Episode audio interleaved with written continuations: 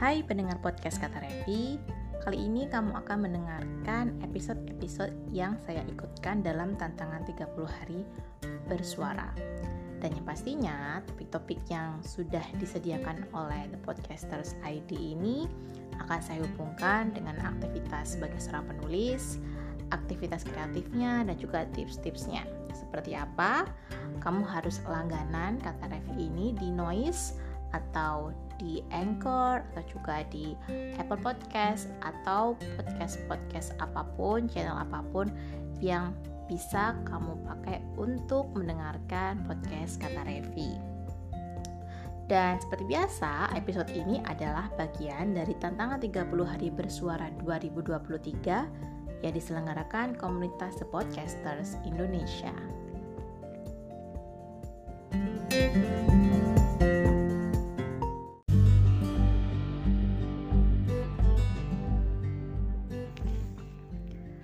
Hai teman-teman pendengar podcast Kata Revi. Nggak kerasa kita sudah mencapai hari ke-16 di tantangan 30 hari bersuara 2023 Tema kali ini sangat menarik yaitu rencana. Kalau secara makna sih sebenarnya rencana itu berasal dari bahasa Sanskerta ranjana yang berarti hasratnya menyala, menyenangkan, sangat gembira, menarik, atau kata lainnya adalah passion yang penuh antusiasme. Bagaimana caranya kita menjaga rencana atau passion menulis kita supaya bisa kembali fokus terutama bagi kamu yang seperti saya yaitu orang-orang yang sangat mudah terdistraksi. Saya barusan membaca sebuah buku yang judulnya uh, The Surrounded by Idiot karya Thomas Erikson. Jadi ini adalah sebuah buku psikologi behaviorisme yang membahas atau membagi manusia menjadi empat kategori yang disebut dengan warna. Yang pertama adalah merah, kemudian kuning, hijau, dan biru. Kalau kamu termasuk kategori kuning seperti saya, maka selamat, kita adalah manusia-manusia yang sulit fokus karena kita lebih suka memulai sesuatu yang baru, yang menyenangkan, tapi kita kurang kuat dengan komitmen atau uh, project yang berlangsung lama. Tapi kalian tahu kan, kalau saya sudah bisa menerbitkan 20 judul buku, tetap ngeblok dari tahun 2013 dan masih bisa menjalankan proyek-proyek kreatif lainnya. Jadi sebenarnya walaupun kamu punya masalah dengan fokus dan mungkin di tengah-tengah bosan dengan passion menulismu, bukan berarti kita akan menjadi penulis yang gagal. Karena saya sudah membuktikannya. Cuma yaitu usahanya atau effortnya untuk kembali fokus itu memang jauh lebih sulit. Dan setiap hari kita, uh, eh, saya sendiri selalu struggle. Every day is my struggling ketika ada teman atau asesor yang penasaran gitu bagaimana cara saya membagi waktu dan juga apakah saya punya konsentrasi yang tinggi dia cukup heran dengan hasil talent mapping saya. Karena di situ tertera bahwa saya adalah individu yang sebenarnya fokus itu masuk kemampuan yang rendah. Cuma saya punya skill atau punya talent di bagian responsibility yaitu tanggung jawab. Maka kalau misalnya kamu seperti saya, si manusia tipe kuning, kalian bisa mengikuti tips-tips berikut ini supaya nulisnya bisa back on the track dan proyek menulis kalian rampung. Yang pertama, tumbuhkan rasa tanggung jawab. Ini yang membuat saya kalau misalnya nih lagi nulis novel, lalu di tengah-tengah pengen berhenti karena tertarik untuk mulai proyek yang lain saya akan mengingat-ingat bahwa oh saya punya tanggung jawab untuk menulis ini. Tanggung jawab saya yang pertama adalah kepada pembaca dan juga pada diri saya sendiri.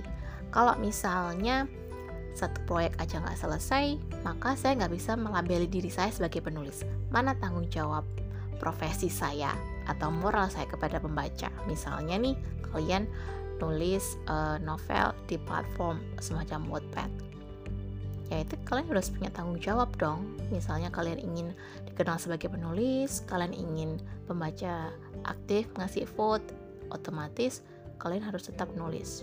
Atau misalnya di bagian blog kalau kalian pengen Google Notice kalian terus pengen uh, artikel kalian bisa mulai merangsek ke halaman pertama ya setiap minggu harus nulis artikel dong. Jangan dianggurin terus blognya. Responsibility yang nomor dua, saya selalu membuat catatan to-do list yang praktis.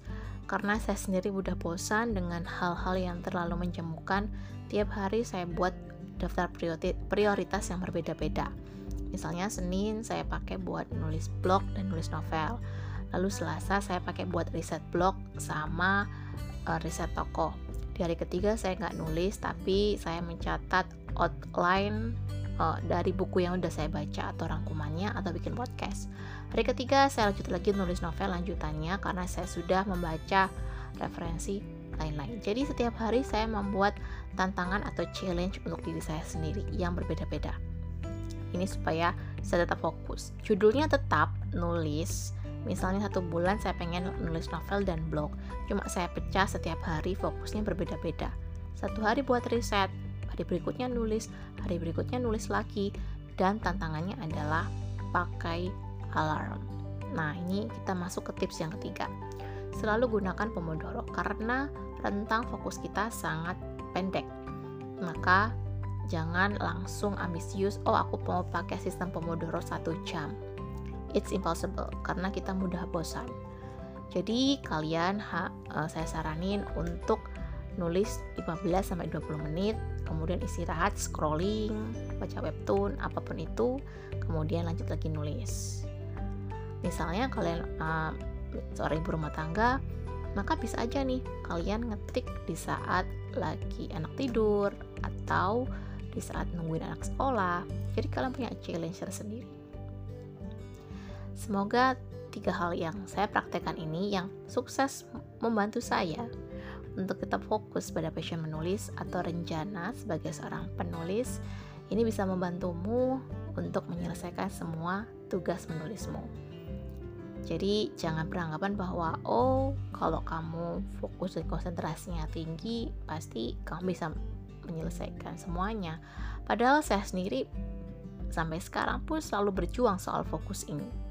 Dan saya selalu berusaha untuk bisa mengeliminasi hal-hal yang mendistraksi diri saya. Misalnya saya kan suka nyanyi tuh.